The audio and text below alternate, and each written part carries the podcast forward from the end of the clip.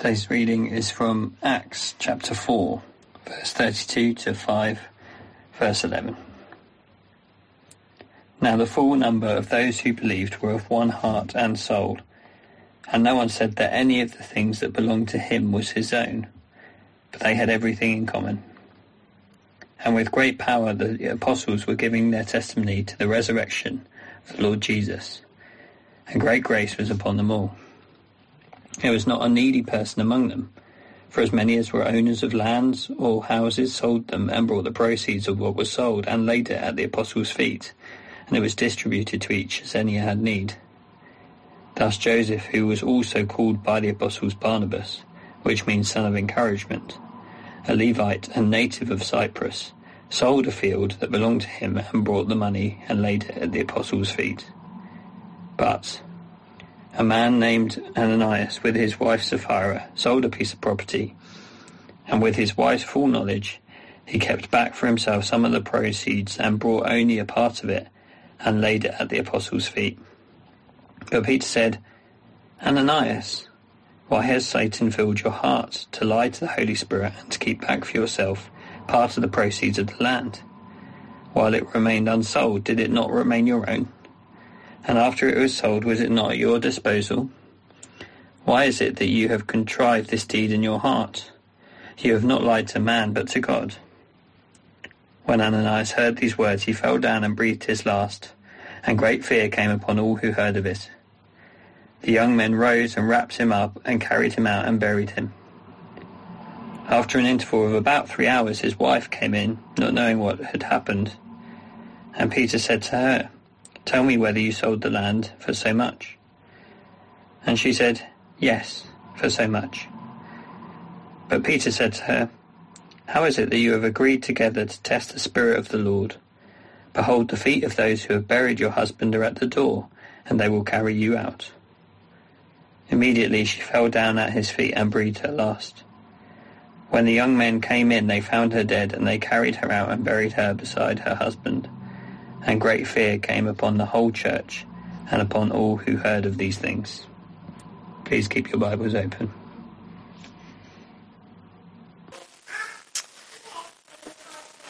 Father God, um, thank you for your word. Thank you that you are speaking, God. You do not leave us in the dark about what you are like. Thank you that you give us your spirit so that we may understand your word. And we pray that you would soften our hearts rather than harden them as we hear you speak to us today. And we pray that for the children, pray that they'd be free from distractions, Satan wouldn't snatch away the seed, they'd hear something from you and know you as their Lord and Saviour. We pray this in Jesus' name. Amen. Good afternoon, everyone. I'm Janelle. I'm a member of Christ Church Mayfair, which is another co-mission church, and it's a privilege to be here, um, bringing you God's word. And yeah, it'll be great to chat to you guys after the service. I'll say a quick prayer, and then we'll get diving in. Father God, thank you for your word. Thank you that you are God who rules this church. I pray, Lord, as we hear your word, our hearts will be open to receive your word. I pray that your spirit will work in us to transform us, to love your people as we should, as you've loved us. I ask this in the name of Jesus Christ. Amen. A couple of months ago, I watched a documentary titled Madoff the Wall Street Monster. Now, I can't say it's the most thrilling show, and I won't necessarily urge you to watch it. But allow me to share the narrative with you. The story revolves around Bernie Madoff, a character infamous for orchestrating one of the largest Ponzi schemes in Wall Street history. This so called investment advisor was nothing more than a lie. In simple terms, he took people's hard earned money with a promise to invest it, only he never did. He guaranteed people extraordinary returns, but just redistributed the money to others. Numerous people lost everything. A staggering $64 billion of profits vanished. Why? What was the driving force behind this action of Bernie Madoff?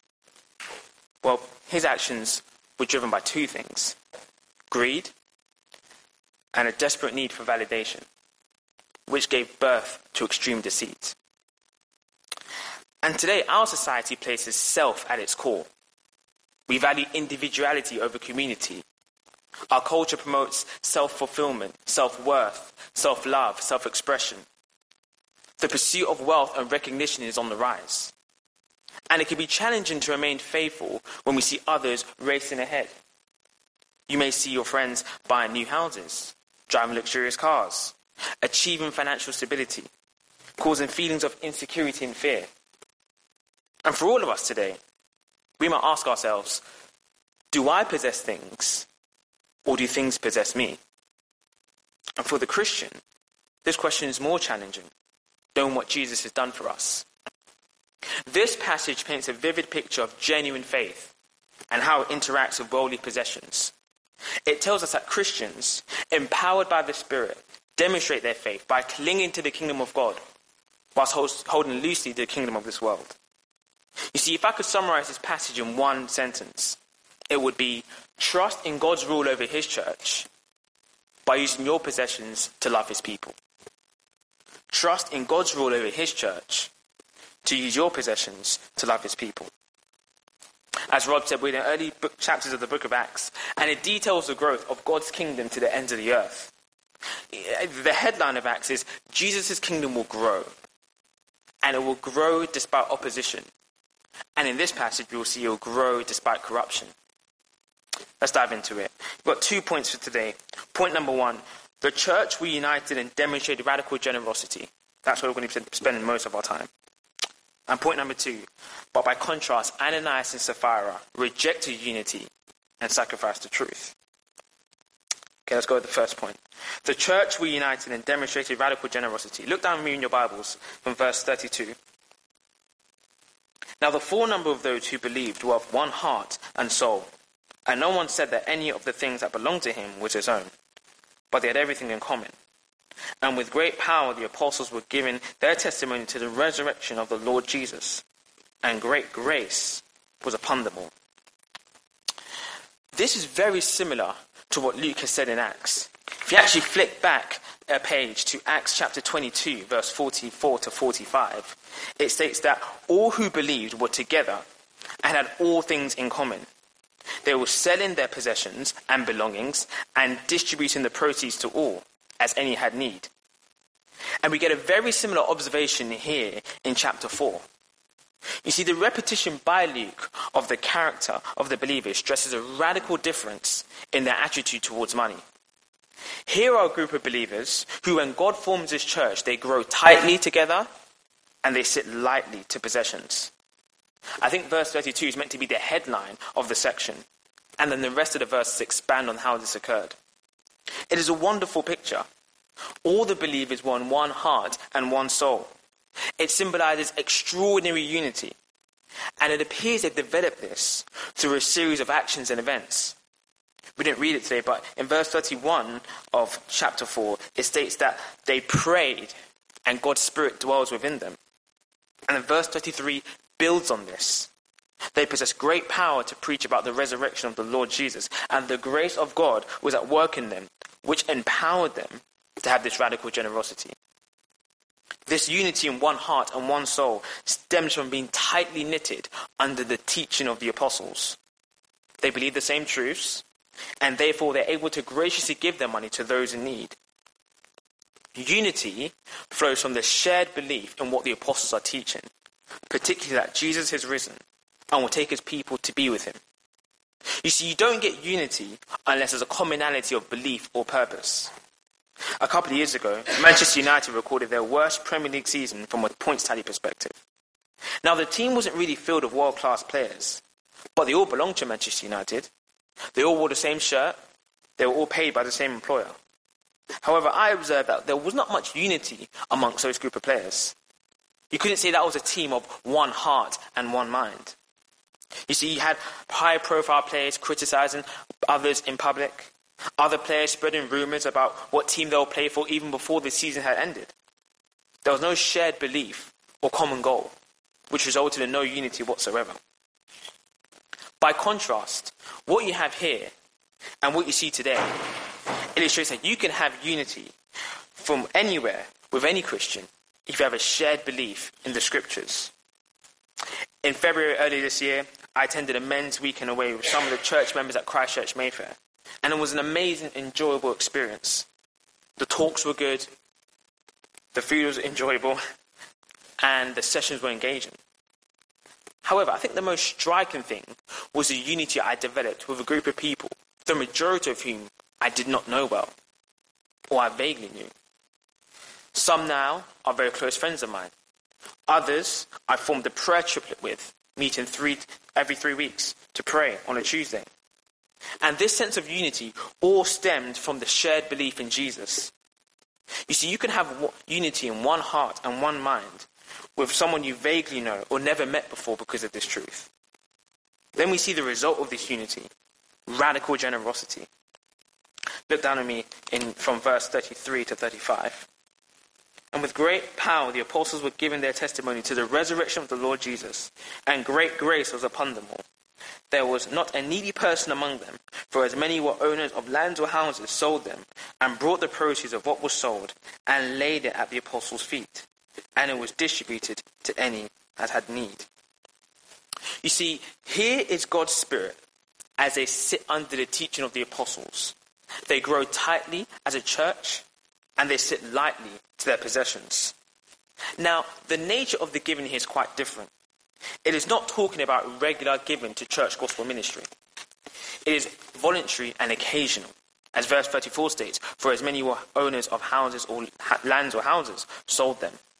So Luke is giving us the inclination that some in the church, well, clearly wealthy individuals, able to give extra to those who are in need. And they do this so that there is no needy person. And I guess there's practical wisdom in this.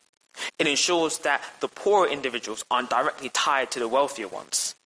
However, there's actually more to this, as we see in verse 35, the imagery Luke paints, where we're told that they placed the money at the apostles' feet. It's a bit strange. Why at their feet and not into their hands? You see, placing the money at the apostles' feet is not just an act of charity, it's demonstrating that all I have is the Lord's, and I'm giving it to his trusted representatives to steward rightly. Generally, some churches today have a deacons fund where from time to time individuals put money into it, and they're deacons in the church who administer it and help people get back on track financially. And we see that these believers had a spontaneous concern for people in need. You see, genuine believers care for one another. Here are Christians who are sitting under the teaching of the apostles and are being taught more about the life, death, and resurrection of the Lord Jesus and realizes it changes everything. The Spirit is at work, giving great power through His Word, radically changing their attitudes, their affections, and subsequently their actions to money. You see, these believers want to grow tightly with other believers and sit lightly to possessions. Then we get an example of someone who demonstrates this radical generosity Barnabas. Look down at me from verse 36. Thus Joseph, who was also called by the apostles Barnabas, which means son of encouragement, a Levite, a native of Cyprus, sold a field that belonged to him and brought the money and laid it at the apostles' feet. You see, Barnabas gives us a clear picture of who rules his heart. We're told that in verse 37 that he sold a field he owned and brought the money and laid it at the apostles' feet. You see, this was just no mere act of kindness for humanity's sake. It was a deliberate sacrifice for the kingdom of God. You see, he reads in verse 37 he gave all the proceeds so that the needs of the church could be met. Okay, great. He did that. So did all the other wealthy believers. So why is Barnabas singled out here? Why is he so special? We get a bit more insight into Barnabas in the preceding chapters of Acts, where we're told that he ultimately dedicated his life to mission. You see, Barnabas was the first person to acknowledge Paul as a genuine disciple, and he actually supported Paul's ministry financially. Barnabas spent most of his time as a missionary with Paul, preaching and encouraging the new Gentile converts in Antioch. We read that Barnabas' real name was Joseph. But because he was such an encouragement, he was nicknamed Barnabas, which means son of encouragement. You see, I'm convinced by looking at his life that Jesus was his treasure. He lived to store up treasures in heaven, even at a personal sacrifice to himself on earth. And Jesus did the same thing. In fact, Jesus did more than him. One of my favorite verses is from 2 Corinthians 8, verse 9, um, which states, For you know the grace of our Lord Jesus Christ, that though he was rich, yet for your sake he became poor, so that you, by his poverty, might become rich. You see, God the Son gave up all his power, position, and privilege so that he could come and down a cross, so that those who put their trust in him could be forgiven and welcomed into the family of God. You see, Jesus is the true and better Barnabas, who not only encourages us and supports us, but also sacrificially laid down his life to reconcile us to God, offering us the ultimate example of love, forgiveness, and selflessness. You see, just as Barnabas, the son of encouragement, came alongside others to build them up, Jesus, the Son of God, came to restore broken humanity, to heal our wounds, and to lift us up from the depths of sin into the heights of divine grace. Where Barnabas brought unity, Jesus brings reconciliation between humanity and God. Late theologian and preacher Tim Keller states Jesus is the ultimate gift, the ultimate treasure. Every other treasure you have to purchase. Jesus is the only treasure that purchased you. What slash who does your heart treasure? You see, if you say, My heart treasures Jesus, does your money spending reflect it? The church reunited and demonstrated radical generosity. That's point one. Now we go to the contrast. But by contrast, Ananias and Sapphira rejected unity and sacrificed the truth.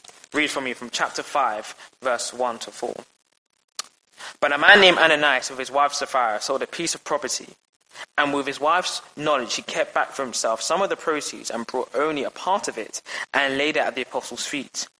But Peter said, Ananias, why has Satan filled your heart to lie to the Holy Spirit and to keep back for yourself part of the proceeds of the land? While it remained unsold, did not, did not remain at your own? And after it was sold, was it not at your disposal? Why is it that you've contrived this deed in your heart? You have not lied to man, but to God. What was their crime? What did they do wrong? You see, Peter has actually explained it very clear. After Ananias and Sapphira have the land, they sell it. They're obliged to sell the land. And when they sold the land, they're not obliged to give the money away. It's theirs. So you see, having money is not the issue here. The issue here is that they've lied. Read me in verse 3.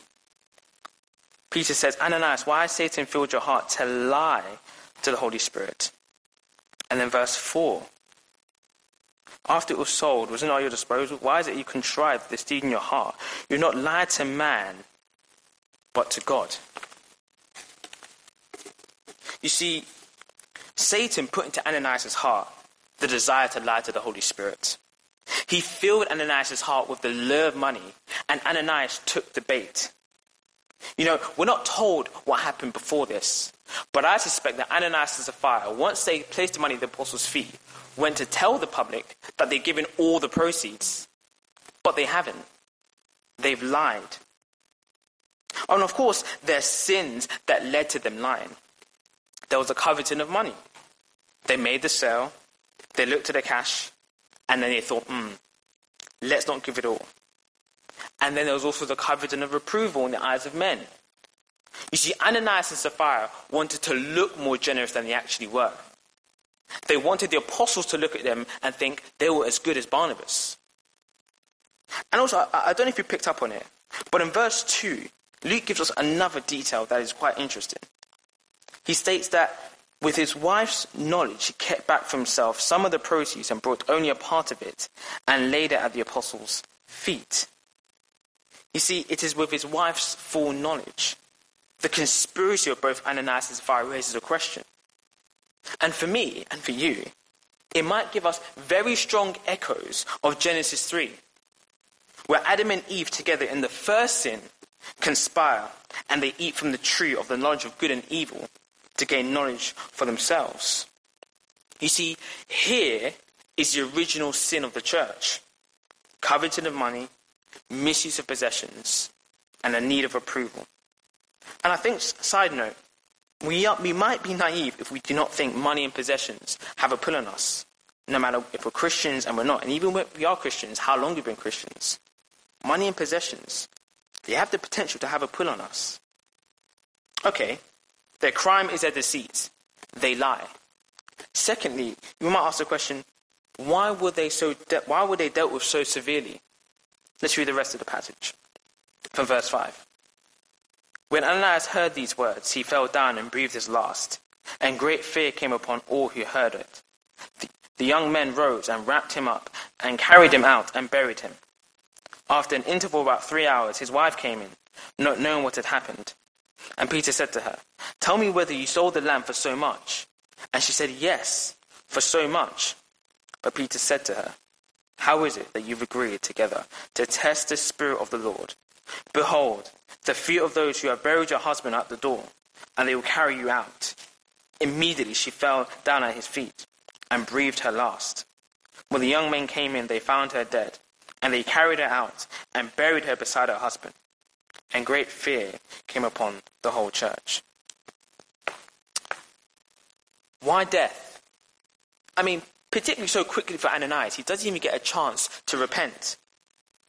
But I think the key here is in verse 9, when Peter responds to Sapphira after he, she's lied. How is it that you've agreed together to test the Spirit of the Lord? And I think the punchline here is God will not be mocked. You see, at the early stages of growing his church, God demonstrates that he rules. This is his church, and you cannot do so as you please. You see, if deceit had operated in the church and nothing had happened, then the believers stopped being one heart and one soul. And the unity we've just seen is, is destroyed. If Ananias and Sapphira had gotten away with it and it became known, then the church becomes discredited and loses its focus and purity. And the church is labeled as hypocrites and a typical another movement in society.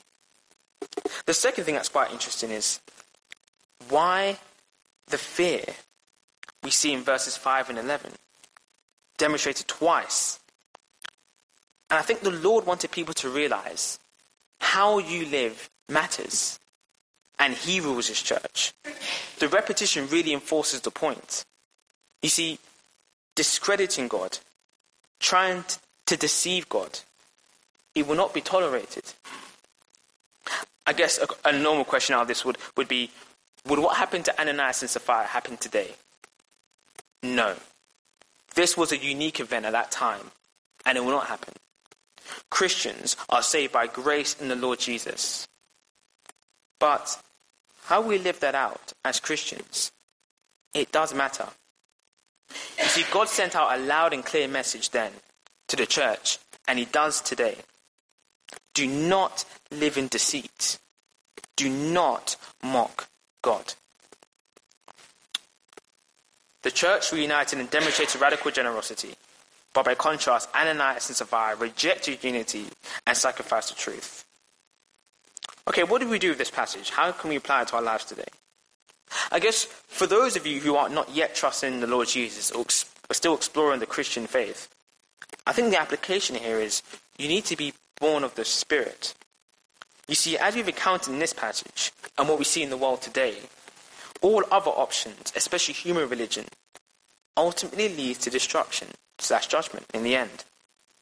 And it is through the Spirit that these believers were able to have one heart and one soul, and subsequently strove to be generous and compassionate. The desire to love one another, it stems from being born of the Spirit. For those of you who are trusting in the Lord Jesus, here are three applicational points. Point one take God's rule of his church seriously. You see, when you commit to joining a church, you're joining the people of Jesus Christ. You're joining God's church. It is a supernatural movement, and how we live matters. Do not mock God. Take seriously God's rule of his church. Point two have a clear view of salvation. You see, if you spend time with the risen Jesus, in his word, through prayer, you dwell upon his death and resurrection and the hope of eternity, that will bond you together with brothers and sisters, and you will sit lightly with possessions. If you don't spend time with the risen Jesus, if you don't dwell upon your home in heaven, then you will fixate upon this world. I think we all need to pray and strive to make Jesus' sacrifice real in our hearts now as we offer up ourselves to Him. You see, Jesus is the one who will loosen our grip on possessions because He has the power to radically transform our hearts through His Spirit. And finally, aim to grow tightly to one another and sit lightly to possessions. You see, a community which is united in one heart and one mind in serving the Lord Jesus grows together. You grow, it bonds you, and you care less about possessions. These apostles demonstrated it here.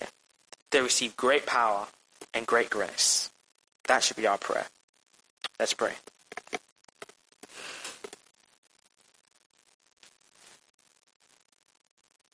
Father God, thank you that you're God who rules this church.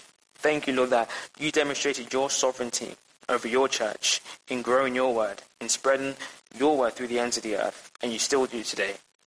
Father, I pray that you will help us to be, be driven by the Holy Spirit to love one another and to demonstrate that love through our possessions.